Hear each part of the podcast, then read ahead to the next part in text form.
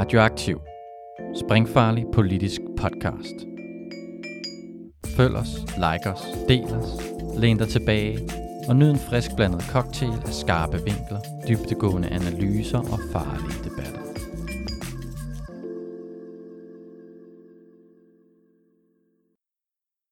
Velkommen til Venstreorientering. Vi er nået frem til afsnit 22 af Venstreorientering. Og som sædvanligt, så er det jeres trofaste tre musketerer, der er i studiet, eller på Zoom i det her tilfælde. Det er dig, Asmus. Altså, Kjartan, jeg ved ikke, om du kan huske, at vi har været hen over det her før, men i den her metafor, der er jeg dronningen af Frankrig. Dronningen af Frankrig. Asmus. Tak. Camilla, hvem vil du være? Uh, jamen, nu er jeg bare sådan lidt intimideret og bange, efter Asmus annoncerede, hvem han er. Du kan være Richelieu, men så ond er du faktisk ikke. Nå, og det er du glad for. Ja, jeg, jeg, jeg, jeg, ved ikke, hvem du, er, hvem du har lyst til at være, Camilla, men øh, altså, jeg er selvfølgelig øh, D'Artagnan, eller som jeg foretrækker at kalde mig, Kjartanyan. yes. Fair nok. jeg er bare en lille beskeden frihedskæmper her, øh, så Det er du på, øh, på alle tænkelige måder. Og vi er jo tilbage på Zoom, og vi skal selvfølgelig beklage over for, for jer, kære, kære lyttere, at vi endnu en gang det kommer til at lyde som tre robotter, der snakker sammen, men det er jo corona, der dikterer, hvordan verden hænger sammen. Vi er klar igen til at øh, tage nogle af de nyheder, som øh, I med garanti har hørt om øh, derude, op, holde dem frem foran os, vende dem omkring og prøve at angribe dem fra en ny og mere kritisk vinkel, end de normalt bliver behandlet fra i, øh, i mediebilledet. Og vi skal vidt omkring i dag, ligesom vi, øh, vi plejer at være. Men før vi kommer det, så har jeg et spørgsmål til, til jer, Asmus og Camilla, eller en, en, lille, en lille gåde måske. Jeg vil give jer et tal, og så skal I komme med et bud på, hvad det tal det er. Og tallet, det er 11.074. det er det antal mennesker, der har liket Mette Frederiksens sidste makrelmad på Instagram. Uh, det er et godt bud. Jeg tror, det er alt for lavt, desværre. Ja, det tror jeg måske også. Ja, er det øh, antallet af mennesker, der ikke har lavet sig øh, teste i Voldsmose eller et eller andet? Mm, det, altså, det skal jeg ikke kunne afvise, at det er. Men det, det er ikke derfor, at tallet er valgt i den her forbindelse. Prøv lige, at, prøv lige at sige tallet igen. 11.074. Ja? Nej? Okay, men så afslører jeg det bare. Ja, Det er antal lyt, vi har på vores podcast. Oh, god damn. Nå, hold da op. Det, der, der er, øh, har været 11.074 afspilninger af venstreorientering øh, episoder øh, per dags dato.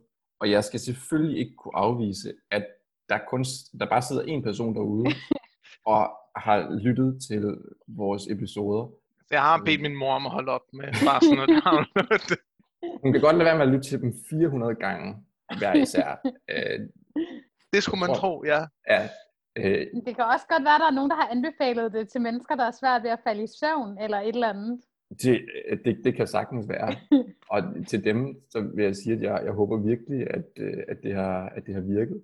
Og til alle dem, som, som har lyttet med indtil videre, fordi de, øh, de synes, det er fedt, øh, skal der også bare lyde tak. Vi, vi er glade for, at øh, I er med os. Jeg kan afsløre, at 11.074 øh, afspilninger, det, øh, hvis vi er på YouTube, så vil det kvalificere os til at have en YouTube-kanal med reklamer. Ja, vi skal nemlig have over 10.000 øh, afspilninger der, alt i alt. Og det kan vi så skrive på listen af forspildte chancer. Øhm, Ja, eller, eller vi kan udnytte den på et tidspunkt.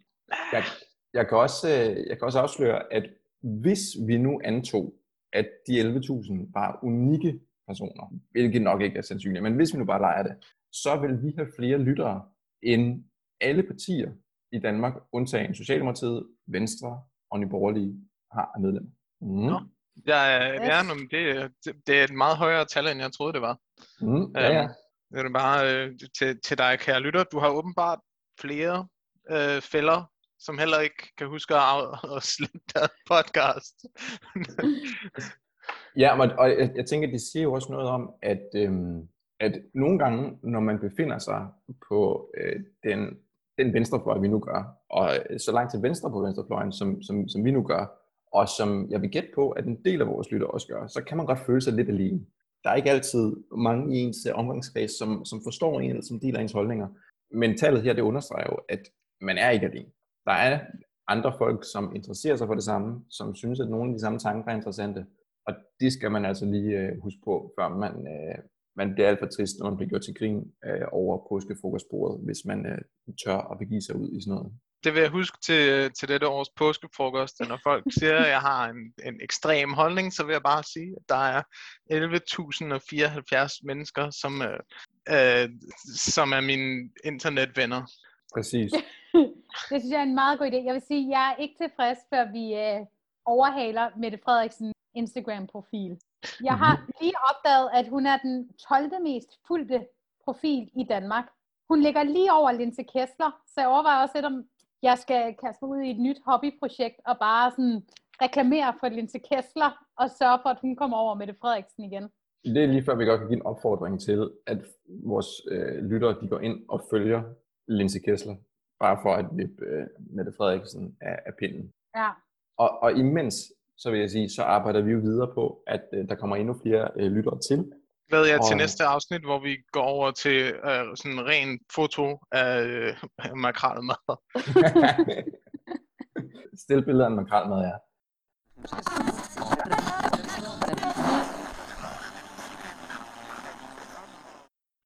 Jeg synes, vi skal begive os ud i de, øh, de emner, vi har med, de historier, vi har med i den her ombæring, og så jeg jo håbe, at vi kan give øh, vores lyttere øh, endnu mere, at, øh, endnu mere stof at tænke om, mere at, øh, at være fælles om.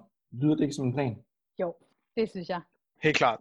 det er ikke nogen hemmelighed, at det fortsat er corona, som der dominerer meget det, der sker både indlands og udenlands. Og vi kan ikke komme udenom, at vi også bliver nødt til at øh, diskutere den seneste udvikling, der har været i løbet af den forgangne uge her, og det er, at der nu herhjemme er en genåbningsplan på plads. Det er, betyder jo, at vi vil, altså, der er ligesom lagt en køreplan for, hvornår skal fortælle forskellige ting lukke op, og forhåbentlig betyder det, ifølge planen, at vi kommer til, at øh, når vi når sommeren gang, så kommer samfundet til at være, være åben igen, øh, som næsten som vi kender det i verden. Og det er jo ikke noget, der er helt ukontroversielt, for der er jo øh, forskellige røster, eksperter, som siger, at når vi åbner samfundet igen, så vil det medføre en stigning, og sandsynligvis også en kraftig stigning i antal smittede. Så på, i bedste aftenshowet-stil, så vil jeg starte med at spørge jer, Asmus og Camilla, er det her en god beslutning? Jeg tror ikke, der skal svares ja eller nej til det, fordi jeg tror, at dele af det er en god beslutning.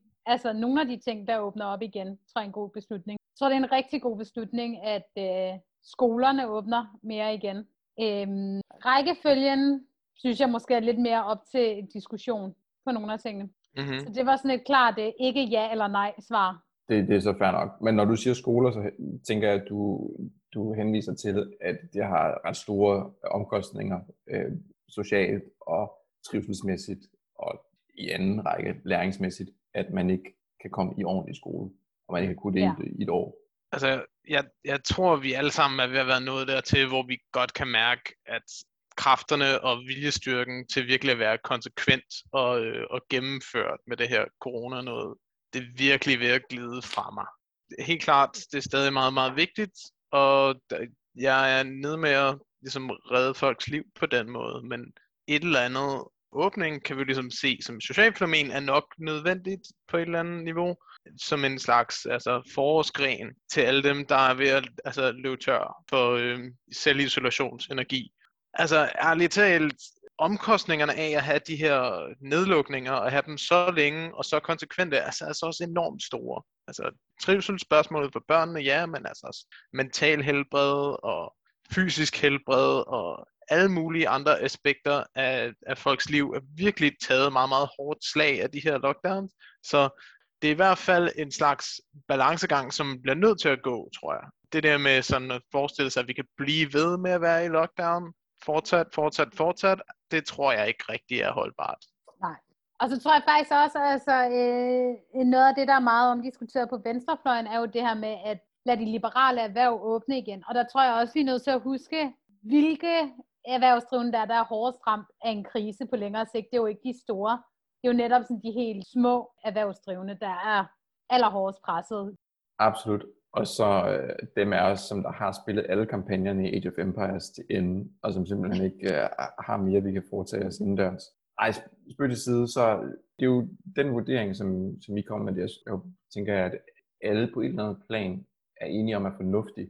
Men jeg tænker alligevel, at det er lidt interessant at snakke om, at vi, regeringen og et politisk flertal, og øh, også befolkningen, lader til et, indtil videre have, have fulgt den her, det her ekstreme forsigtighedsprincip, som Mette Frederiksen har snakket om gang efter gang. At der er ikke, der er ikke, altså et hvert dødsfald af corona er en katastrofe, som man skal forsøge at undgå. Og jeg har ikke hørt noget sted, at man ligesom har snakket om, at nu er det ikke længere tilfældet, at en hver, et hvert dødsfald er en katastrofe. Men det er jo en, en ændring i den holdning, der, der er sket siden, at man nu accepterer, at vi åbner, før at alle ligesom er færdigvaccineret. Der, vi er jo kommet til et sted nu, hvor man siger, nu er der nogle andre parametre end vores øh, coronahelbred i hvert fald, som er vigtigere. Når man som regering har været så optaget af at øh, præsentere sig selv og sin egen politik som sådan en, den, den, det ultimative forsigtighed, forsigtighedsprincip, så er det lidt, jeg synes det er lidt uærligt, at, at man uden at sige, at, at den vurdering har ændret sig, siger, at nu kan vi åbne igen. Ja, altså sådan, det er da uærligt. Det er jeg helt enig i. Så som jeg ser det, så har det aldrig rigtig været et ekstremt øh, forsigtighedsprincip. Vi har hele tiden været villige til at indgå en eller anden form for kompromis. Og helt klart, øh, hvad hedder det, sørge for at være meget blødhåndet i den måde, de her direktiver om, hvordan man skulle opføre sig, blev håndhævet. Ikke? Altså, i Storbritannien, som ellers er sammenligneligt på mange måder, ikke, der får man bøder og kan blive sat i fængsel for at bryde sin corona-isolation. Og man skulle registrere sig selv. I Italien har man skulle have et øh, printet et stykke papir, hver gang man skulle i supermarkedet. Ikke? Så sådan, det er jo ikke sådan, så vi har været underlagt sådan totalitære systemer, mens det her har un, øh, stået, stået under. Man har helt klart indført flere restriktioner, end vi på nogen måde er vant til i vores dagligdag. Men jeg synes, det er ligesom for at vurdere, hvad det er for en slags indsats, man har lavet i Danmark, så tror jeg altså, det er lidt instru- instruktivt at sammenligne med, hvad der er sket i resten af verden. Og der har nedlukningen været meget mild på rigtig mange måder, og øh, ligesom forsøget på at begrænse corona har helt sikkert været sammenhængende og, og, og, og hårdt forfulgt, men ikke sammenlignet med for eksempel Brunei eller sammenlignet med Singapore og sådan. Ikke? Altså de nedlukninger, vi har haft, har været relativt milde. Så du, du ser simpelthen det her med det ekstreme forsigtighedsprincip som mere en øvelse i politisk kommunikation, end som den reelle politik, der er blevet ført? For mig så lyder det som et rationale, man fremfører, for at forklare, hvorfor det ser ud, som om det gør. Og det er mindre en beskrivelse af præcis, hvad det er for nogle principper, man har gjort, men som den slags rationale, man gerne vil fremføre, for at retfærdiggøre det her sådan relativt milde, midtersøgende løsning, man faktisk har forfulgt. Interessant. Men jeg kan, det kan, jeg, jeg kan sagtens følge det et, et, et stykke hen ad vejen i hvert fald. Et andet element, der er også er kommet i spil nu med, med den her genåbning, som du har snakket om, det er jo, at alt i den her genåbning, altså hvorvidt man vil i, øhm, i biografen, når det engang bliver tilladt, eller man vil på café, eller man vil på bar, eller man vil til frisøren, det kommer til at forudsætte, at man ligesom har et coronapas at man kan bevise, at man enten er vaccineret, eller at man er øh, testet negativ inden for de seneste øh, 72 timer, tror jeg det er. Eller at man tidligere øh, har været smittet, ja. Og, og jeg vil sige, selvom jeg, jeg kan se, at, at der er noget, nogle, nogle teknologiske problemer, så trods alt lader det ikke til, at man skal printe det her og have det med ned i supermarkedet. I så fald vil det være min sikre død, eftersom jeg ikke havde gang til en, til en printer. Men... Åh oh, nej. det skal nok komme til at fungere teknologisk på et eller andet tidspunkt. Måske, hvem ved, rejsekortet fungerer stadig ikke helt uh, optimalt. Altså, vi, vi kan sagtens nå at fuck det op på en eller anden måde. Men lad os bare uh, snakke om det, som om, at det kommer til at fungere.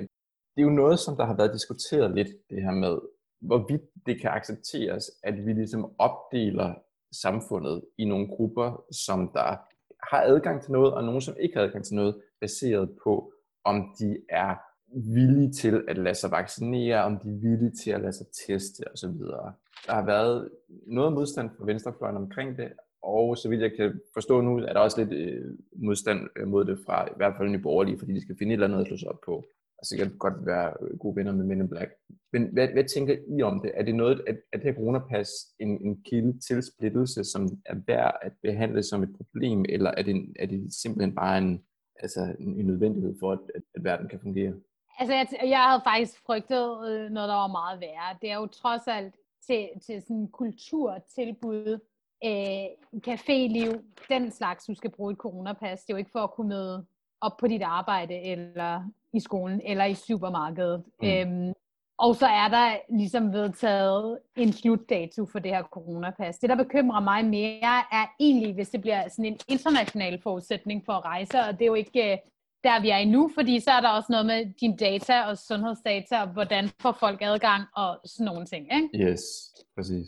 Øhm, ja, så lige nu bekymrer det mig ikke så meget, men jeg har også sådan lidt svært ved at øhm, gennemskue, hvordan det bliver i praksis. Fordi hvis det er to måneder eller tre måneder, indtil vi bliver vaccineret, vi skal kunne vise skærmen, hvor der står vaccineret den dato, eller et eller andet, så har jeg det lidt mere afslappet med det. Og så, altså, så kan vi jo have en generel diskussion omkring de ting, vi har liggende sammen på vores telefon. Altså sådan lige en nem idé ved siden af din sundhedsdata, og øh, ved siden af Facebook, du har solgt din sjæl til. Altså det, øh, det ved jeg ikke, hvor hensigtsmæssigt det er. Men ja, det synes jeg er lidt en anden diskussion end den her app i sig selv, eller passet i sig selv. Altså, jeg, jeg tænker, at, at man bliver nødt til at læse det i konteksten af, hvad er, hvad er det for nogle alternativer, vi egentlig har. Altså, sagen er jo bare sådan, at hvis vi ikke deler det op, og hvis vi ikke finder gode tiltag til at begrænse corona, så er der nogle opdelinger i samfundet, som handler om, hvem, altså hvis, hvis biologi er svækket til at være i dødelig fare for corona, og nogle andre opdelinger, som handler om, hvem har angst over corona og sådan noget. Hvordan, hvordan kan vi ligesom sørge for, at vi ikke glemmer, at de distinktioner og de kategoriseringer har enormt stor indflydelse på folks liv, og hvis vi kan finde måder ligesom at håndtere corona på en smartere måde, så synes jeg sådan, det der med, at man skal scanne sin skærmen på sin telefon, når man går ind på en café, det lyder virkelig ikke særlig omfattende for mig. Det er selvfølgelig et bestemt perspektiv, det kommer fra. Ikke? Ja, men jeg synes, der er en super god pointe i det, Asmus, som, som i virkeligheden øh, er, er ret relevant for meget den corona, altså modstand, der er der modstand mod coronarestriktioner, som handler om det her med, at folk portrætterer det som et, et overgreb mod vores, vores personlige frihed, at vi skal have masker på, at vi ikke må handle ind bestemte steder, at der er et coronapas osv. Der synes jeg, du ganske rigtigt fremhæver, at den idé om frihed, der ligger til grund for det, det er også en frihed for nogle mennesker, nogle bestemte mennesker, øh, som vil gå ud over nogle helt andre mennesker. Altså hvis, hvis folk var fri til ikke at have maske på alle de steder, de ville, og til at gå rundt og, og smitte alle folk, så vil det i høj grad gå ud over alle dem, der ikke er fri til ikke at være ældre eller øh, på andre måder sårbare over for corona. Det synes jeg giver rigtig god mening. Og så behøver du jo ikke have det som en app. Altså, du må jo godt printe det og tage det med, med data på, hvis nu du ikke ejer en uh, smartphone. Og det er fair nok. Det synes jeg er en meget god løsning, selvom printer er lidt gammeldags, ikke? Altså, det kan jo, jo, men altså, øh, min stakkels mormor, der gerne vil til petanque, hun skal jo have lov til at komme til petanque, selvom hun ikke har en smartphone.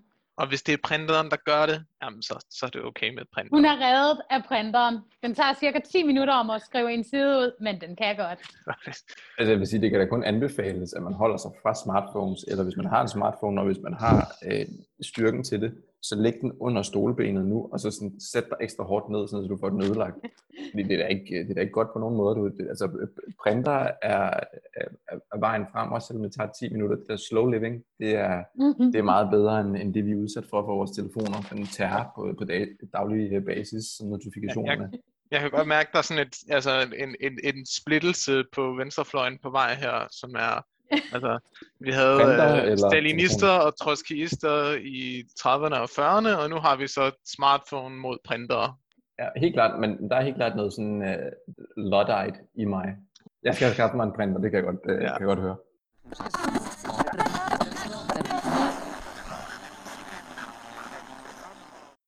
Det næste, vi skal snakke om, det er noget, som der også handler om corona som er, er lidt relateret og, og lidt forskelligt alligevel. Og det handler om, øh, om retssikkerhed i den her coronaverden, vi, vi nu gang lever i. Og grunden til, at jeg tænkte, at vi skulle snakke lidt om det, det er fordi, at der her de seneste par uger har været et par øh, relativt opsigtsvækkende domme, hvor folk i øh, ja, Men in Black grupperinger, coronarestriktionsmodstanderne, er blevet dømt for at forstyrre den offentlige orden og for at opfordre til vold. Altså de, jeg tror, de fleste øh, lyttere kan huske, at der var den her dukke med Mette Frederiksens billede på, som der blev brændt af. Og så var der øh, nogen, der til en demonstration fik sagt, at man skulle smadre byen på en ikke-voldelig måde osv. Og det er personerne så blevet dømt for, og det kan man, det kan man mene, hvad man vil. Men det, der er ekstra interessant fra et coronaperspektiv, det er, at som følge af nogle af de, den coronalovgivning, som der blev gennemført i starten af coronaperioden, så medfører de her straffe, der relaterer sig til corona, en dobbeltstraf. Så vi har for eksempel en mor til to, som der har udtalt det her med, at til en demonstration om at opfordring til, at man skulle smadre byen på en ikke voldelig måde. Hun er blevet dømt til, til to års fængsel nu, i stedet for et års fængsel. Og det har mødt kritik fra flere forskellige sider, øh, blandt andet fordi den her lov den blev ligesom hastigt gennemført, og fordi at der er nogen, der ikke helt synes at kunne se rationalet i, hvorfor at det skal give øh, dobbelt straf, fordi man opfordrer til vold under en coronaepidemi, i sammenligning med hvis det ikke var en coronaepidemi. Samtidig så har vi jo haft, men det, er, det er et helt andet spor inden for det her øh, med, med retssikkerhed, men at øh, alle de beslutninger, der er blevet taget om nedlukning, om aflivning af mink osv., det er jo noget, der har været behæftet med en enorm mørklægning, hvor den ene journalist efter den anden har fået afslag på at få aktindsigt i spørgsmål om, hvem er det egentlig, der har truffet beslutninger om nedlukning af samfundet, og hvorfor er det, de her beslutninger er blevet truffet på vis opfordring osv. Så, så mit spørgsmål til jer, det er, hvad tænker vi om det her med retssikkerheden under corona? Er det noget, som vi skal være bekymret for, eller er det Altså, at, at giver, det, giver det god mening? Øh, jeg tror, det var Dansk Folkeparti, der oprindeligt sagde, at jamen, det er jo voldsommere at stjæle, corona, øh, stjæle, øhm, stjæle håndsprit under øh, en coronaepidemi, end det er at stjæle håndsprit, når det ikke er en coronaepidemi. Hvad, hvor, hvor står vi der, kammerater? der er jo virkelig mange ting i det, ikke?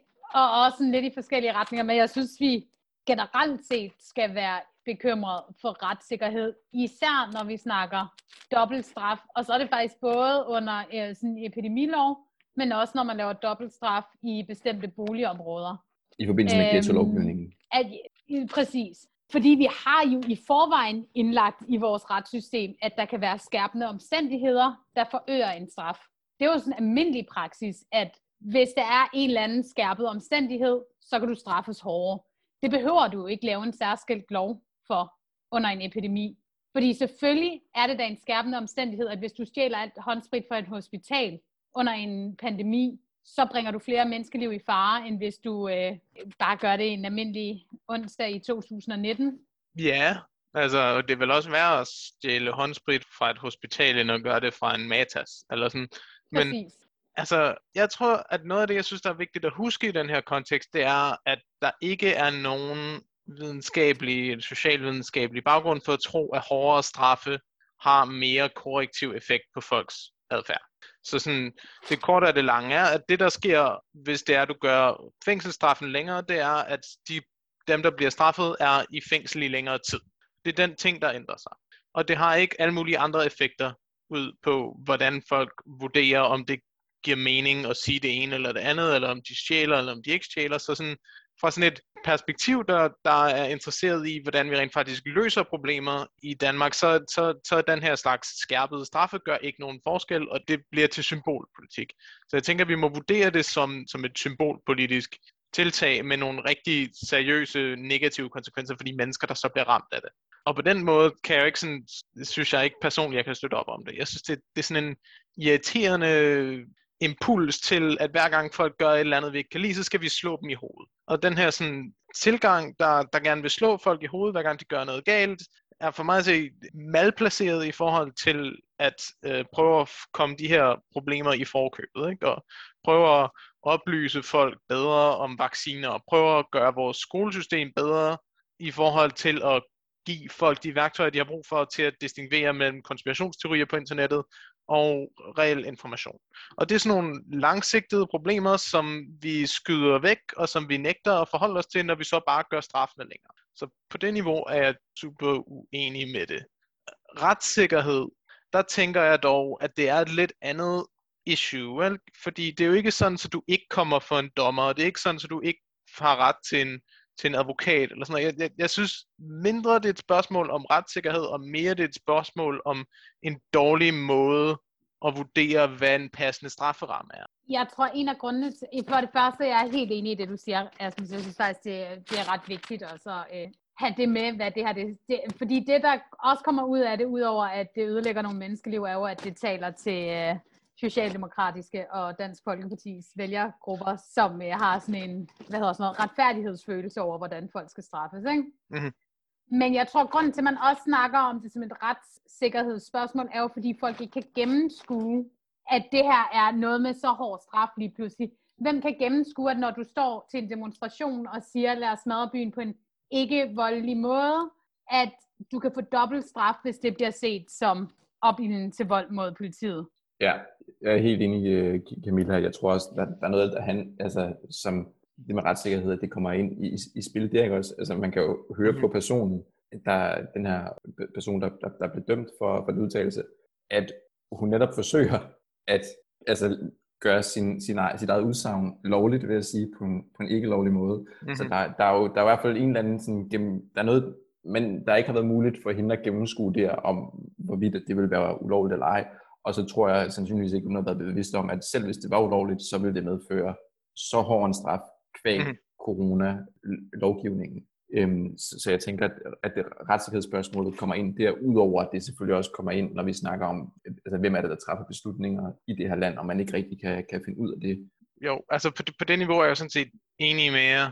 Og så ved jeg ikke, altså så, så kan vi sidde, så kan jeg sidde og argumentere for, hvorfor jeg ikke synes, det egentlig strengt taget er et retssikkerhedsspørgsmål, men mere noget om, hvorvidt øh, loven er gennemsigtig, og hvorvidt, hvad hedder det, hvordan vores lovsystemer skal være øh, sådan ordnet i forhold til at gøre den almindelige borger i stand til at gennemskue, hvad konsekvenserne er af deres egne handlinger.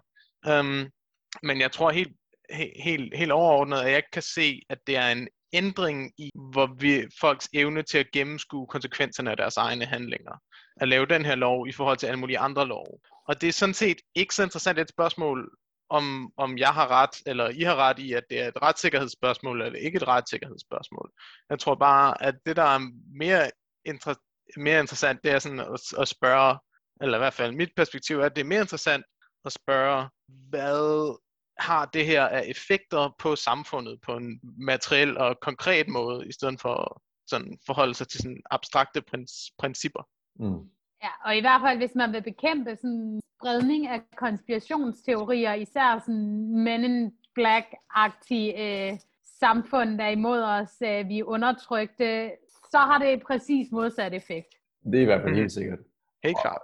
Og, og jeg tænker også, at noget af det, altså det, det du, øh, du nævnte, Asmus, øh, med at, øh, og også du Camilla, med at det her, det, altså den effekt, det har, ud over den, den materielle effekt på folk, det er, at øh, partierne bag lovgivningen, de kan vise, at de tager corona ekstra seriøst, de tager folks sikkerhed ekstra seriøst, og de straffer folk, og de tilfredsstiller den øh, altså, øh, retfærdighedsfølelse, der er i folk. Det er jo nøglen til at forstå, hvorfor vi generelt er, har den, skal vi sige, den, den form for straf, øh, vi har i samfundet i dag. Og det jeg gerne vil øh, sige med det, er, at jeg er lidt nervøs for, at det er et, en politisk flanke, som venstrefløjen ikke er opmærksom på. Altså de, rets, altså retssikkerhed, øh, straf, er ikke noget, jeg, jeg synes, vi diskuterer politisk. Senest har vi set, at enhedslisten for første gang i altså mands minde, nogensinde tror jeg, var med i politiforlig. Og, og det lader til, at det er et af de områder, hvor man ligesom bare har accepteret, at der er et ønske om, at vi skal, altså, vi skal være hårde, vi skal, folk de skal mærke konsekvenserne af deres handlinger. Og der kunne jeg godt tænke mig, at vi havde en venstrefløj, som også udfordrede på det område. Der er ikke nogen grund til, til, til strengere straffe, udover at resten af samfundet så kan have det godt i maven over, at vi føler, at det er rigtigt, at den her mor kommer to år i fængsel i stedet for et år i fængsel. Mm-hmm. Ja, ja, nå, ja. Det, det er så set helt enig. Det synes jeg er meget rigtigt. Altså, men jeg, jeg tror også bare, at det, det, det er et tegn på noget, jeg har harceleret over mange gange, ikke? som er den her helt enormt udmattende samtale, vi konstant skal have om øh, det muslimske minoritet i Danmark. At den, den samtale fylder så helt enormt meget, så der er rigtig, rigtig mange meget seriøse politiske problemer, som der slet ikke bliver taget stilling til, og hvor sådan banale og uinformerede positioner kan sådan få lov til at, at vinde øh, med meget lidt modstand. Og jeg er helt afklaret med, at når dansk politik er så fucking racistisk, som det er for tiden, så bliver vi jo nødt til at bruge en masse kræfter på at kæmpe mod det. Men jeg synes bare, at det, det er helt vildt trættende at, at være nødt til at blive ved med at gøre det, og det, det helt sikkert har en masse konsekvenser for de kampe, vi så ikke har kræfterne til at tage. Afgjort, og det har faktisk også en, en arm ind i lige netop det her emne, øh, kvæg at regeringen øh, barslede med en plan om, at øh, man skulle kunne tvangsteste folk i Voldsmose, fordi at, ja. altså, der er stigning i antal smittede i Voldsmose, og, og, og derfor så, så mente man, at det, det rigtige middel i den forbindelse, det var, at, øh, at folk de simpelthen skulle, skulle tvangstestes. Eller, eller også så mente man ikke, at det var det rigtige middel, man ville bare signalere, i, som man har gjort andre gange under corona, man ville være ekstra hård over for, for vores muslimske medborgere. Og, og man kan sige, det blev heldigvis, heldigvis afværet det her, og, også kunne gå til venstre, altså i hvert fald enhedslisten, for at, at være vokal øh, på det punkt. Men det viser jo, som du siger, Asmus, at, at der er jo ikke det emne, der ikke kan komme til at handle om muslimer. Og at så længe det er tilfældet, så er kræfterne til at diskutere alt muligt andet, de er jo de er mindre, end hvad de burde være. Og det er jo også meget sigende, altså den måde, der er reageret på øh, højt smittetryk på Vestegnen i forhold til højt smittetryk i Kolding. Yes. Og, og det var også meget tydeligt, hvor entydig sådan, debatten er, fordi man bor altså også på en anden måde på Vestegn, mm. end man gør i Kolding. Der er lidt flere vaskekældre og øh, fælleslegepladser på Vestegnen, end der er i Kolding. Der er mere kollektiv trafik. Altså, der er jo flere ting, ikke? som rigtig mange er sluppet udenom at tale om ved bare at beskylde folks etniske ophav for, at de får corona. Helt klart. Og igen, det er jo, må vi sige, det er jo en foragt for samfundets underklasse selvom øh, Socialdemokratiet gør alt, hvad de kan for at fremstille sig som det, det, det er fuldstændig modsat, ikke også som et, som et arbejderparti, som øh, kan lide at drikke håndbajer og lave arnepension osv., så, så er det her et, et, et klassisk eksempel på, hvordan at sådan de reelle materielle vilkår, som folk lever under, er de jo pisse ligeglade med. De, så længe de kan, de kan fremstå rigtigt på deres øh, valgplakater, så vil de skide hul i dem, som der har mindre end, øh, end andre her i, i landet. Ja, og nu, og nu nævnte du lige politireformen, for altså den egentlige katastrofe ved, at der hele tiden bliver givet flere og flere midler til politiet, og at politiet skal udvide, er jo, at det giver øh, øh, en hvid middelklasse en falsk tryghedsfølelse, men det er jo med til at gøre en masse mennesker hammerne usikre i deres dagligdag, fordi vi ved, at der bliver etnisk profileret i, mm. i det danske politi. Vi ved, hvem der bliver udsat for stikprøver. Og det er ligesom noget, der mangler i debatten også. Helt klart. Igen, det, det er frihed for nogen også, eller tryghed for nogen. Mm-hmm.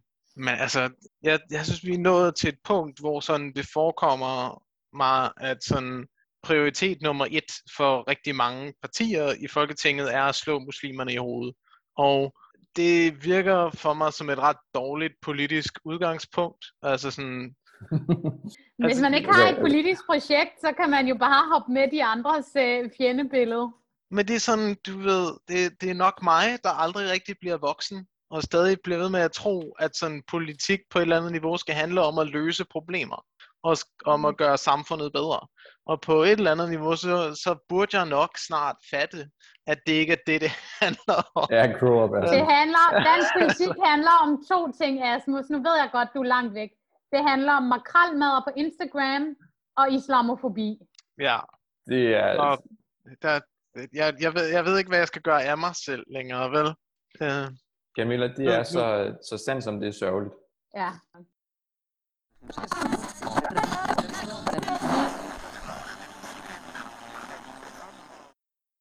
Jeg tænker, at vi, øh, vi bevæger os videre, og så tager vi lige øh, endnu en ting herhjemmefra, for vi bevæger os ud i verden. Og det er, at øh, fagbevægelsen i den forgangne uge er kommet med et forslag om højere dagpenge for nogen. Og det er, det er Fagbevægelsens hovedorganisation, FH, som øh, har foreslået, at man skal kunne få 4.000 kroner ekstra om måneden i dagpenge de første tre måneder af ens dagpengeperiode, hvis man har været i arbejde i mindst to af de seneste tre år. Jeg tænker bare, at jeg vil, jeg vil give bolden op, og så vil jeg sige, øh, Camilla, hvad, hvad, hvad er din første indskydelse, når du hører det her?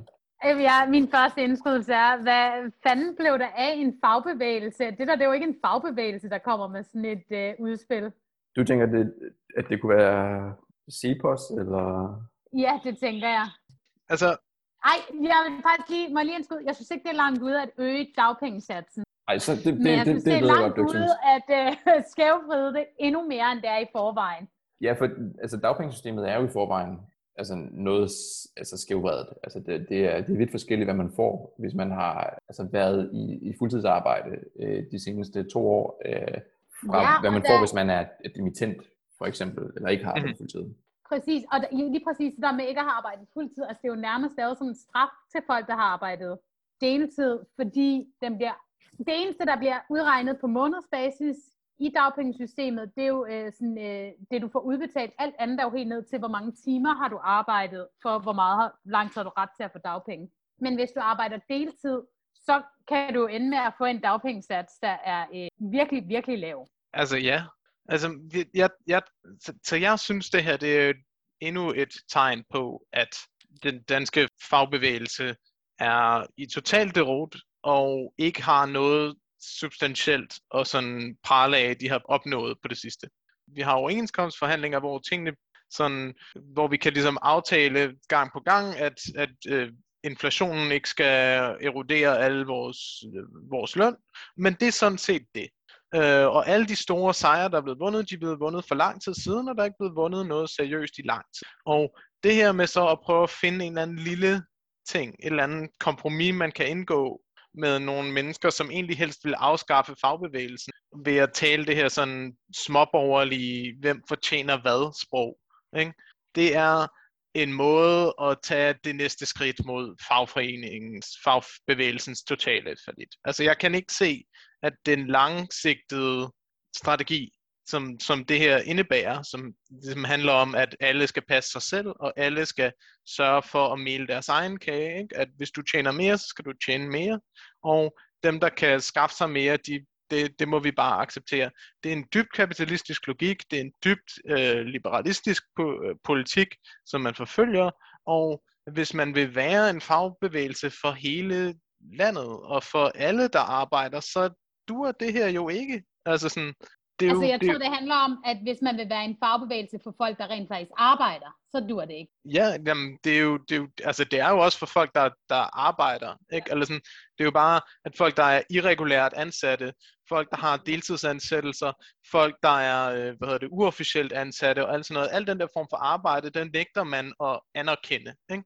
Så der er en hel masse, altså hvis vi bare taler reelt politik, så forekommer det mig, at der er en hel masse mennesker, som kunne engageres, og som kunne øh, gøres til entusiastiske medlemmer af fagbevægelsen, som man aktivt fravælger, som man aktivt pisser på, og det er jo selvfølgelig de unge, ikke?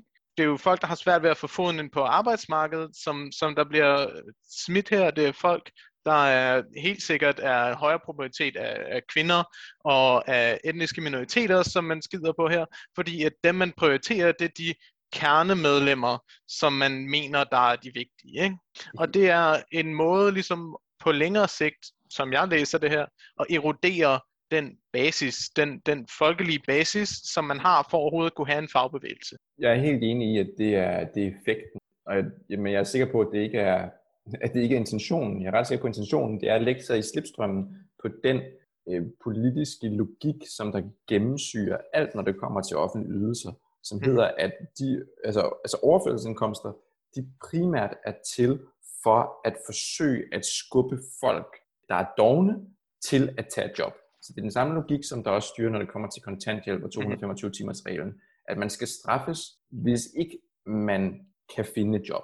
Det er det, der også er i spil her, ikke også? Altså, at hvis man er stærk nok, har ressourcer nok til at kunne finde sig et job i, i, i de forgangne tre år, og, og derfor er bedre stillet end dem, der ikke har haft ressourcerne til at kunne finde sig et job, jamen så skal man også have mere, når man så er arbejdsløs. Altså det, det, det er for, for mig det er en, det er en fuldstændig misforståelse altså for, forståelse af, hvad det er, der er fagbevægelsens rolle, hvad der er altså sådan offentlig ydelses rolle. Altså det, det, det, for det er jo en, det, det, det er jo et led i den her generelle erodering af, at, at alle folk, de, de fortjener at have en eller anden sådan stabil indkomst. Altså, vi bevæger os øh, ikke engang langsomt, men relativt hurtigt mod et samfund, hvor det kun er de mennesker, vi finder værdige, de mennesker, som vi synes er, altså, som, som er stærke nok i vores øjne, som fortjener det her, mens der er nogen, som øh, vi, vi øh, bare altså, tænker er så uengagerede, som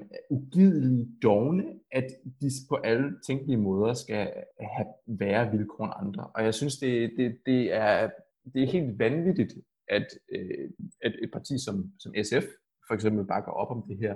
Socialdemokratiet bakker selvfølgelig ikke op, fordi at man generelt ikke gider at, at, at hjælpe arbejdsløse. Det, det er så klamt, og, og jeg vil da gerne takke øh, Enhedslisten for øh, her at sige, øh, sige fra og sige, at det, det kommer til at ske på deres vagt. Og det er jo også, altså nu, effekten er jo også en yderligere skævvridning af chancerne for at komme tilbage til arbejdsmarkedet. Fordi hvis du har været i arbejde to ud af de sidste tre år, står du jo også stærkere i forhold til at komme tilbage på arbejdsmarkedet i forvejen.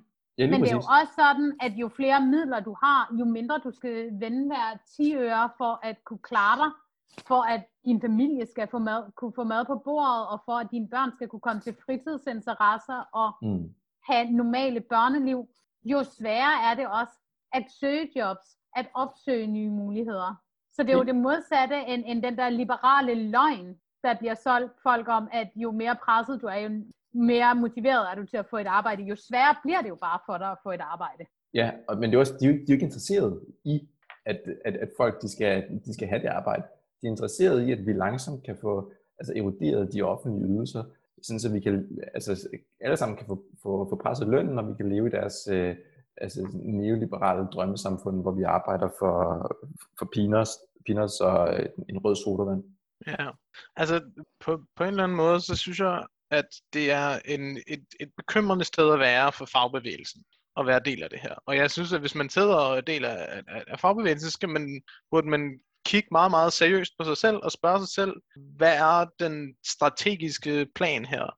Og har vi tænkt os at blive ved med at svække vores egne forhandlingspositioner ved at prøve at vinde sådan nogle her små, små ting. Fordi hvis, hvis det er den her slags kamp, fagbevægelsen begynder at tage, jamen så er det bare færre og færre mennesker, der har rationel grund til at støtte op om fagbevægelsen. Mm. Og det har bare den effekt, som vi allerede kan se i den danske fagbevægelse, at der bliver færre medlemmer. Folk synes, det giver mindre mening at være medlem af sådan noget. Og så køber de bare, en, dem der har råd til det, køber bare en privat arbejdsløshedsforsikring, fordi det er det, der kommer til at give mest mening for dem. Så hvis de ikke tager sig sammen, hvad er der at sige? Det, altså sådan, den her slags inkompetence, den synes jeg bare ikke, vi skal tillade eller undskylde i, fra fagbevægelsens side. Jeg synes, det er alt, alt for dårligt. Jamen det er jo altså, pragmatismens pris, ikke også? Hvis man ikke, hvis man ikke tør for alvor at kræve noget for de folk, som man repræsenterer mod enormt stærke kapitalinteresser, så forsvinder folk. Og, og det har de gjort i, i, i 20 år nu, fordi man, man, man, man ikke har, har ture andet end, end, end bare at, og, og nikke og sige tak, hver gang der har været en minimal øh, tungere lønpose. Men, men et, et, it doesn't cut it. Nej, det, det er ikke godt nok, og vi kan også se det med sådan nogle ting som projektansættelser og deltidsansættelser, som er blevet meget, meget mere, der er kommet meget, meget mere af de sidste 20 år. Ikke? Og det er jo lige præcis de mennesker, der er ansat i den her slags stillinger, for hvilke det ikke giver den samme slags mening at være del af en fagforening. På mit arbejde, der er det tydeligt for mig, at fagforeningen kæmper for de fastansatte, og ikke for os, der er projektansatte. Og jeg bliver ved med at være del af fagforeningen, fordi jeg er venstreorienteret, men jeg kan ikke bebrejde mine internationale kollegaer og mine andre kollegaer, der synes, det spilder deres penge. Det forstår jeg udmærket godt. Og jeg tænker, at vi måske med den røf opsang til øh, venstrefløjen, eller til fagbevægelsen, også til venstrefløjen, øhm, skal forlade dagpengesnakken, skal forlade Danmark, og øhm, skal tage en tur til Syrien, Camilla. Hvor, oh, du, ikke, hvor, ja. du, hvor du ikke opholder dig, pt. Nej, nej, nej, nej, dog ikke.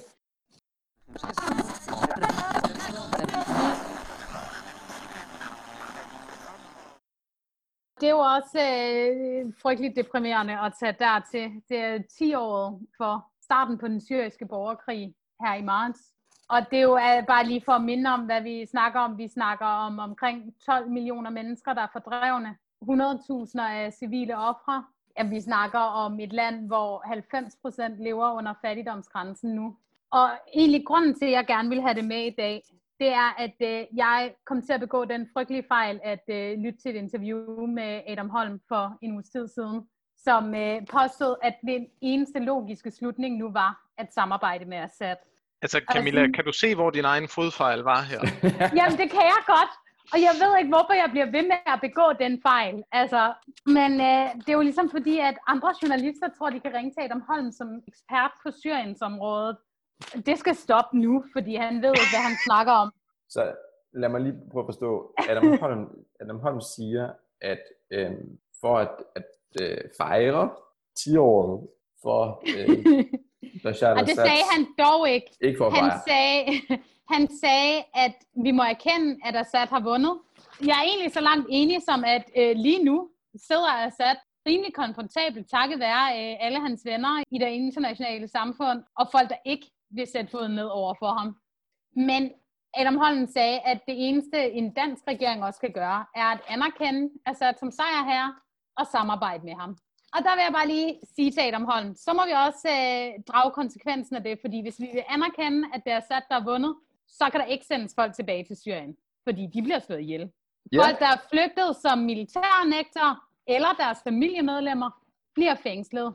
Det ved vi. Så må vi også anerkende, at vi øh, svigter den syriske frihedsbevægelse, blandt andet alle de kurdere, der hovedsageligt var dem, der sørgede for, at islamisk stat blev nedkæmpet. Deres ønske om religionsfrihed, om ytringsfrihed, er Assad hammerne ligeglad med. Han vil hellere tøndebombe og smide folk i fængsler og torturere folk. Altså, vi er bare nødt til også at anerkende, hvad det er, vi går med til her.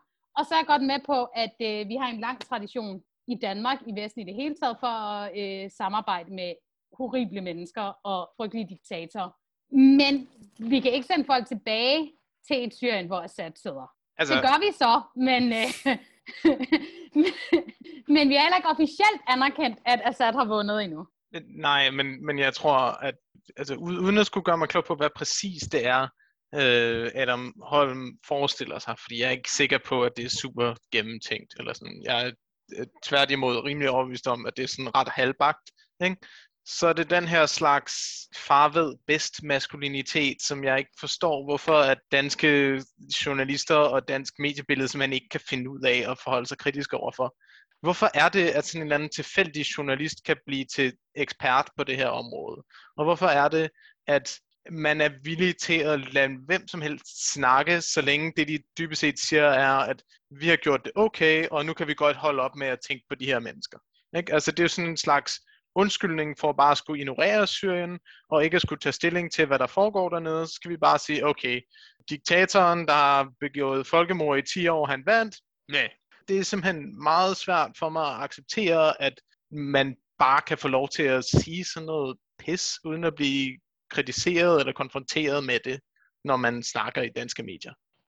Ja, og, og det er jo meget sigende, at der er to, der bliver interviewet hyppigt på Syriens område. Det er Nasser Carter og Adam Holm, og jeg ved ikke, hvad jeg bliver mest træt af.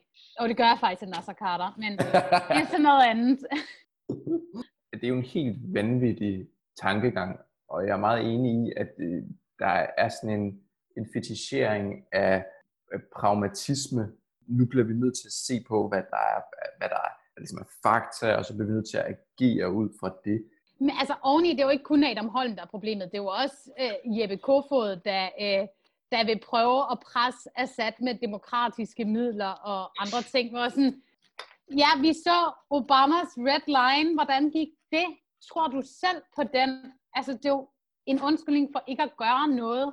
Ja, og, men det er jo også, øh, det, altså, der er jo ikke nogen, der påstår, at det, det, det er nemt, vel? Fordi altså, det, er jo, det er jo et spørgsmål, der kun er blevet sværere med tiden. Altså, man skulle have ageret for 10 år siden, ikke også? Det var der, man skulle have, altså, sat ind med markante øh, sanktioner over for Assad, og prøvet at fjerne ham, selvfølgelig uden at sætte folk på, på, på landjorden. Altså, da først øh, russerne begyndte at, at være involveret i, i 15 og, og så videre, så, så bliver det jo et, så, så bliver det, det bliver langt sværere at begynde at, at agere i det her. Og hvordan skal man så agere i det nu?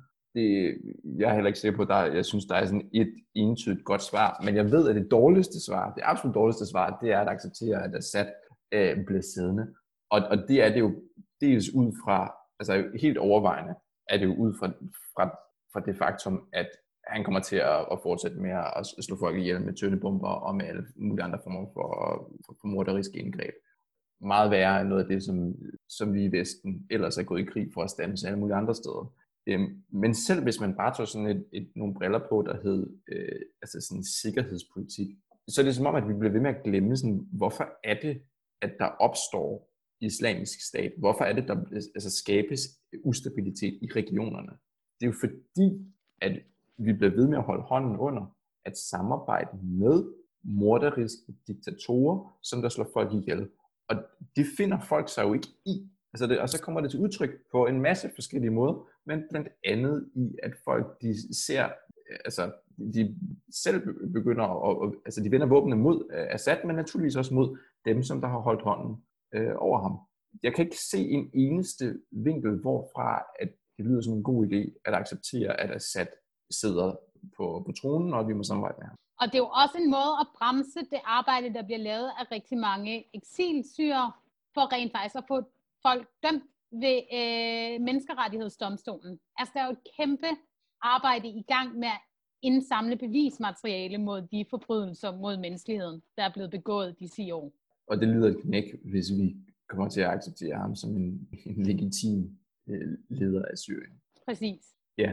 Ja, jamen, altså, men det er sådan en af de der mange, øh, mange ting, der kan, kan skrives i analerne om, hvordan at, at øh, Vesten A synes, at den ved bedre end folk i Mellemøsten, hvad der skal ske i Mellemøsten, og B ikke gider gennemføre noget som helst øh, i Mellemøsten ordentligt. Så derfor kan vi sådan øh, klappe os selv på skulderen for at have fucket op på begge niveauer. Og, øhm, og så synes jeg bare, det er ret usmageligt af sådan en som Adam Holm, som ikke rigtig ved noget om Syrien, og altså, og, så og sådan skal, skal... Lige, skal I lige høre, hvor Adam Holms ekspertviden kommer fra? Mm-hmm. Han var på besøg i Damaskus i 90'erne og forelskede sig i byen. Nå, ja, okay. Ja, um, det, det kan jeg godt høre. Jeg har, jeg har nok været for hård ved ham. Og hvis han er forelsket i Damaskus, han, han, han, okay. han ved, hvor man kunne købe gode drinks i 90'erne i Damaskus. Og det er jo selvfølgelig også en slags viden om, Altså, om der må Syrien. jeg indrømme, at uh, selvom, uh, selvom jeg er specialiseret i regionen, så ved jeg ikke, hvor man kunne købe gode drinks i Damaskus i 90'erne. Så der er han faktisk lidt foran. Ja, mm-hmm. Mm-hmm. Der, der tænker jeg, at du måske skal sætte dig ned bagerst og, og, og bare og tige stille, stille, mens manden taler. oh. Hvorfor endte vi her? Ja, ja, jeg tror, det er på tide at lukke den, så vi kan.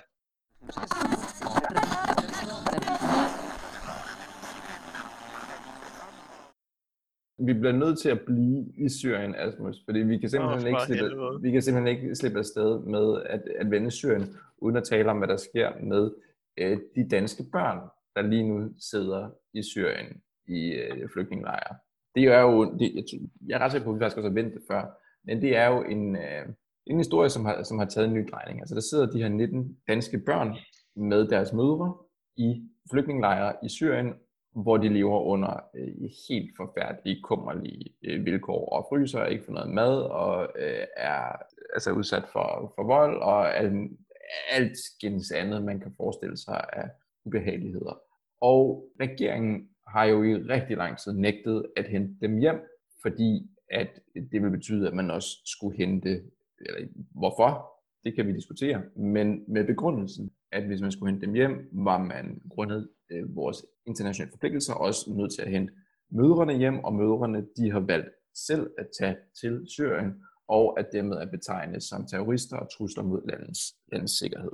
Og nu er det så i de forgangne par måneder, at det jo langt, altså drøbet frem, at øh, PET blandt andet vurderer, at det ikke at vi udgør nogen særlig risiko, hvis man henter de her børn og deres mødre hjem. Og det er også kommet frem, at øhm, at det til og med faktisk kunne udgøre en risiko, hvis man lod børnene blive i de her flygtningelejre. Fordi islamisk stat har planer om at bortføre børn fra de her flygtningelejre og træne dem som islamisk stat krigere. Til sidst nævnte her, det har været tilbageholdt fra øh, Folketinget og har lidt til en, øh, øh altså taburetten under Jeppe Kofod vakler, og det er måske lidt paradoxalt, at det er, er, nogle børn, der får den til det i den her ombæring. Men den, den vakler, fordi øh, støttepartierne er, er utilfredse med, at man ikke er blevet oplyst ordentligt, og fordi at regeringen insisterer på, at man stadig ikke vil hente de her børn hjem. Jeg ved ikke, hvor meget klogt vi har at sige om det, fordi det er jo på alle tænkelige måder igen den forkerte beslutning. Igen, der er ikke nogen vinkel, hvor det her det giver mening, ud fra at lade danske børn, eller nogen børn overhovedet, sidde under de her forfærdelige vilkår og få ødelagt deres liv. Nej. Nej, det tyder lidt på, at Socialdemokratiet haler i land nu her, hvor skamlen vakler under Jeppe Kofod. Øh, men de er i hvert fald ikke travlt med at hente de der børn. Nej, det de også har sagt, det er, at de vil gerne hjælpe børnene, men de vil ikke hente dem hjem. Og hvad det så betyder, who knows. Men det her, det er jo også, altså det er jo en sag, det er helt absurd, den er blevet så politiseret og kommer til at handle om udlændingepolitik, selvom det er danske statsborgere. I, så, altså, jeg hørte et interview med Anders Ladekarl for ikke så lang tid siden, hvor sådan, de her sager har jo aldrig været politiseret på den her måde før. Selvfølgelig har vi en international forpligtelse. Selvfølgelig skal vi hente vores statsborgere hjem, også selvom de har begået noget kriminelt i udlandet. Der er simpelthen ingen menneskelige eller retslige argumenter imod, at det er det, vi skal. Men der er selvfølgelig en socialdemokratisk symbolpolitik igen, som står i vejen. Det er og netop... det lader vi så børn lide under. Jamen det, det, det, det er jo korrekt, Camilla. Det er jo netop det, vi gør, fordi det er jo årsagen til, at de ikke vil hjem. Det er fordi, så kan højrefløjen skyde på Socialdemokratiet om, at de henter terrorister og terroristbørn hjem til Danmark, og det vil Socialdemokratiet øh, hellere undgå, end de vil redde øh, 19 børns, øh, 19 børns liv. Og, og det er jo i sig selv øh, forstemmende afskyeligt. Men noget andet, jeg gerne jeg bliver nødt til at påpege i den her debat, det er, at støttepartierne og blandt andet Radikale Venstre først rigtig er gået i flæsket på regeringen, nu hvor det viser sig, at børnene måske kommer til at udgøre en trussel mod Danmark, hvis de bliver taget af islamisk stat. Og beklager venner, men det er simpelthen ikke derfor, at børnene de skal hentes hjem. Det er ikke fordi, de kan komme til at udgøre en trussel mod os. Det, det, det er fordi, de lider. Jeg kan blive sådan helt vanvittig ved, ved tanken om, at igen, det er først, når, når der er sådan en, en sikkerhedsrisiko, at man politisk kan, kan handle.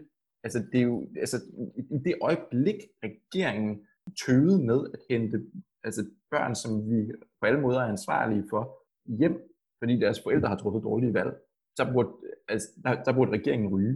Det er simpelthen ikke så svært. Altså, det, Nej, det, det er jo en hævnfølelse.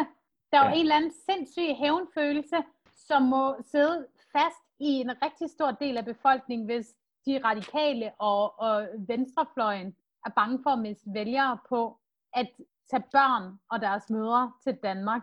Jamen det er det, det skal, altså, det, det, det skal altid understreges igen, altså fra venstrefløjens side, hvordan at man er, altså det er forfærdeligt, hvad, hvad, hvad deres forældre har gjort, men vi skal hjælpe børnene alligevel, for de kan udgøre en, en sikkerhedsrisiko. De led behøver vi slet ikke have med. Det er, børnene er i fare, de skal hjem.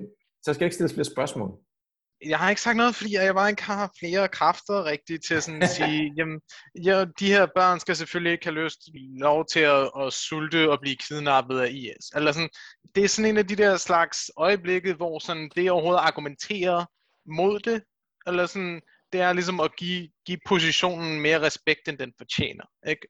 Det er ikke en, en moralsk, eller ikke en politisk forsvarlig, det er ikke en pragmatisk position, det er en selvtjenende, kynisk politisk øh, salg af menneskers liv for at vinde sådan et marginalt øh, kvart promille af nogle stemmer. Det er ikke noget, der fortjener at sådan blive, blive taget seriøst på, på det der niveau. Og jeg, jeg synes bare, at vi skal have de der børn hjem, og ikke nok med det. Vi skal også have alle de andre børn, der sidder i de der fucking flygtningelejre ud derfra. Vel? Altså, det, det kan bare ikke være okay, at børn skal vokse op i den form for lidelse og afsavn og sult, når vi kunne hjælpe dem. Og det tror jeg bare, at, at tilbage til, at jeg aldrig bliver voksen. Altså, at jeg, øh, jeg simpelthen har, har meget svært ved at acceptere, at politik skal for, foregå på de der fucked up principper der. Ja, du, du tænker, at gode ting faktisk kan og bør ske? Jeg tænker, at vi i hvert fald bør forsøge, men altså åbenbart er, jeg, er det ikke repræsentativt for den brede danske politiske klasse. Men så meget desto mere at kæmpe for. Altså, Ja. Hvis størstedelen af den danske befolkning ikke synes, at vi har en moralsk, en medmenneskelig forpligtelse til at redde børns liv, så er der et eller andet, vi skal øh, på gaden og råbe om, og øh, vi skal have formidlet øh, noget om, hvad almen anstændighed er. Og at alle menneskeliv har et værd, uanset din hudfarve og hvad dine forældre har lavet. Det synes jeg er meget, meget smukt sagt, Camilla. Jeg tænker, at det er punktum for, for, for Syrien.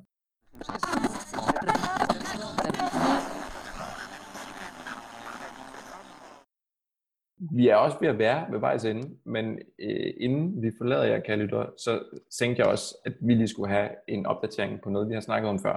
Det dækkede det flere omgange, og det er Bolivia, hvor øh, vi jo forlod Bolivia sidst for et par gange siden, da øh, MAS var det socialistiske parti i Bolivia var kommet tilbage til magten, efter at man var blevet afsat ved et amerikansk vestligt støttet kup, som betød, at i, i et halvt års tid, så sad en, øh, en amerikansk øh, dukke, en øh, altså konservativ religiøs fascist, blev nævnt Janine Agnès, på, på magten i Bolivia. Og det, der nu er sket i Bolivia med magtregeringen tilbage på, på magten, det er, at Janine Agnès er blevet anholdt for sin medvirken i det her kup, hvor hun blandt andet gav straffrihed til sikkerhedsstyrker, så de kunne slå øh, indfødte øh, ihjel. Og den her anholdelse og tiltale for at have øh, konspireret om, om kup, har fået en række kritikere på banen. Og en af de her kritikere, det er øh, The Organization of American States, OAS, som er en sammenslutning af øh, nord-, mellem- og sydamerikanske lande, øh, som også var dem, der stod bag den op, de oprindelige rapporter om, at der var blevet, at der var blevet snydt med det valgresultat, som altså startede hele det her kub. Altså snydt ved valgresultatet, som der havde givet Mads, Vag, Mads magten, som efterfølgende viser sig at være helt og aldeles usandt. Og øh, OAS her er, er jo så ude og igen og, og kritisere, at man nu har anholdt øh, Janine Agnes, og det er man selvfølgelig, fordi man er en amerikansk dukke, som der bare gerne vil have øh, amerikanske venner på magten overalt i øh, Latinamerika. Men OAS er ikke de eneste, der har været ude at kritisere øh, den her anholdelse.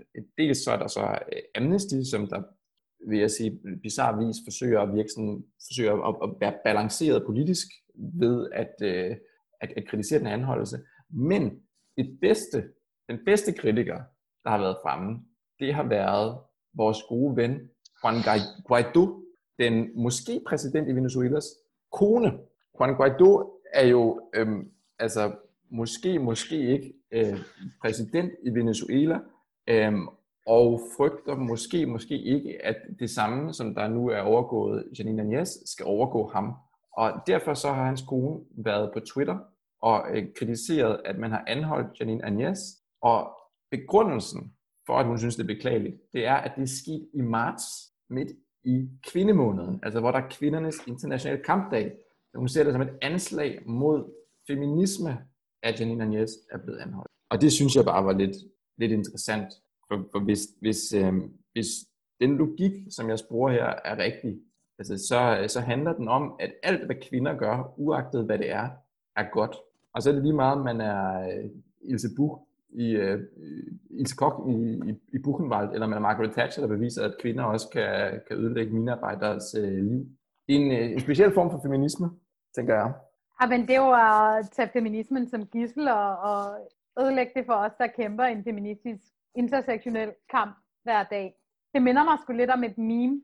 Er det et bestemt meme? Ja, det er det. Da den der Oxfam-rapport om, at øh, 10 mænd ejede lige så meget som halvdelen af verdens befolkning kom, så var der et meme, hvor der sad øh, neoliberale med en megafon og råbte, fem af de mænd skulle have været kvinder.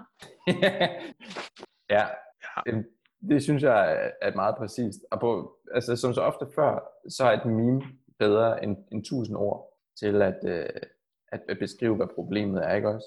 Jo, jo.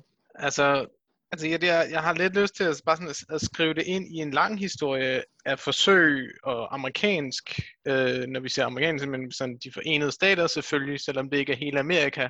Det siger noget om, hvor fuck vores sprog er om de her ting på, på et basalt niveau.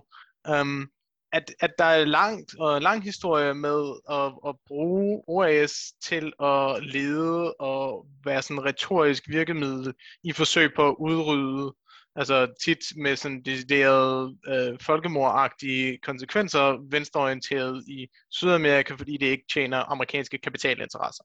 Og nu er det jo selvfølgelig åbenlyst, at øh, Agnes og dem, der støtter Agnes, er tilknyttet amerikanske kapitalinteresser og amerikanske evangelikalske bevægelser. Og det samme gælder selvfølgelig Guaido og hans meget feministiske, åbenbart, kone. Eller sådan. Altså, så det her, det er jo sådan et forsøg for, på at tale de her øh, amerikanske kapitalinteresser, der også støtter republikanerne i USA's interesser i Sydamerika. Og der er et eller andet vildt i den der beslutning om, at, at man ikke synes, at folk, der begår kup, skal øh, hvad hedder det, sættes i fængsel eller gøres ud af stand til at øh, arrangere et nyt kup. Altså, det er ikke fordi, at jeg egentlig tror, det hjælper så meget at sætte Agnes i fængsel eller ej. Eller sådan. Jeg, jeg tror ligesom, at, at hun ikke når så langt. Hun skal slæbe den der store bibel rundt, hver gang hun skal et eller andet sted. Så hun er ikke så farlig igen. Vel? Men det der med, at man bare bliver ved med at bruge de samme værktøjer, eller sådan noget, det, det, det er for, for langt ude for mig. Altså. Ja, og hvis vi snakker om øh, altså, feminismeangrebet, så er det jo et, vi også genkender fra Hillary Clinton øh, kamp mod, øh, mod Bernie Sanders, mm-hmm. og, og efterfølgende også faktisk Elizabeth Warrens kamp mod Bernie Sanders, at det er noget, man har prøvet at bruge som, som våben, at fordi de ikke var kvinder, så var det automatisk antifeministisk, hvis man støttede dem frem for en kvinde. Det er, den, det er, det er sådan en... Det er en altså, og problemet er, er... Der er ingen skam i livet. At, at, at, at, at, at tage noget så vigtigt som feminisme som et, øh, et, sådan et, et, et neoliberalt øh, gissel. Og den feministiske kamp kan ikke bruge kvinder, der ingen sympati viser for racegjorte kvinder, fattige kvinder, øh, kvinder, der er undertrykte af alle mulige andre årsager, queers, kan vi ikke bruge til noget. De der hvide overklasse kvinder, der egentlig bare gerne vil have taburetten selv, så kunne jeg lige så godt have en hvid mand. I det mindste er han nemmere at lave et fjendebillede ud af. Ja, yeah. altså må jeg spørge om noget? Fordi yeah. jeg spørger mig selv sådan, er der nogen, der er, der, er der nogen rigtige mennesker, der bliver overbevist af de her sådan bullshit claims? Nej, så længe man kan køre et eller andet make-believe, at det er det, der er argumentet at blive ved med at gentage det.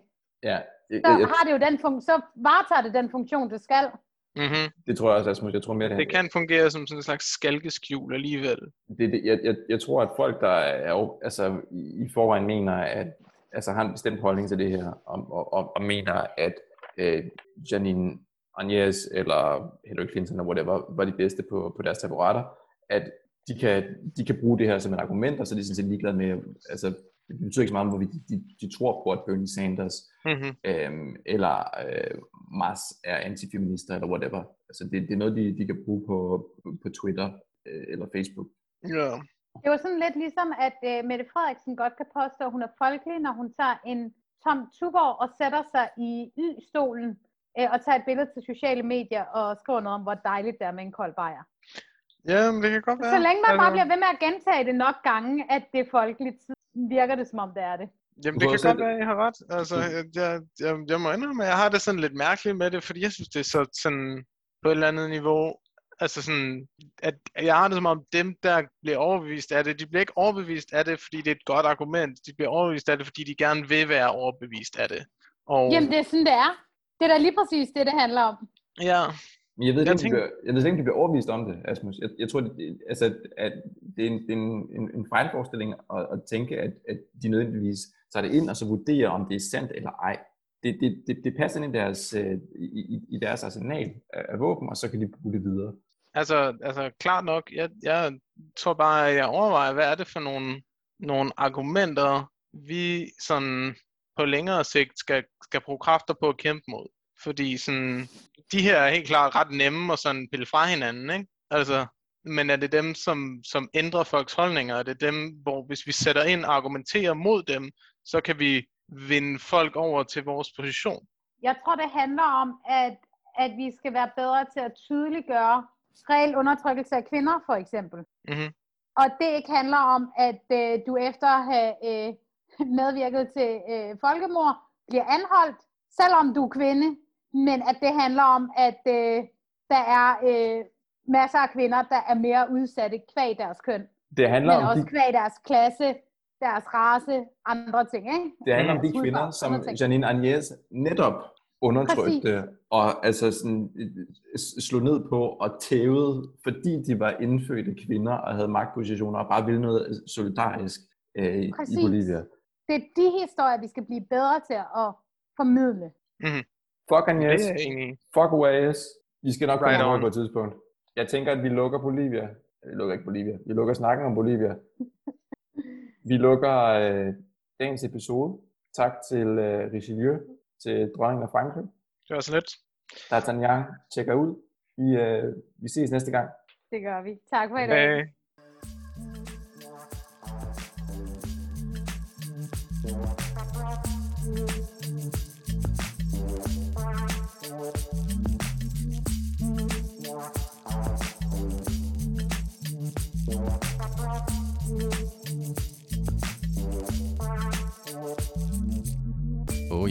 Inden du smutter, husk nu lige at følge Radioaktiv.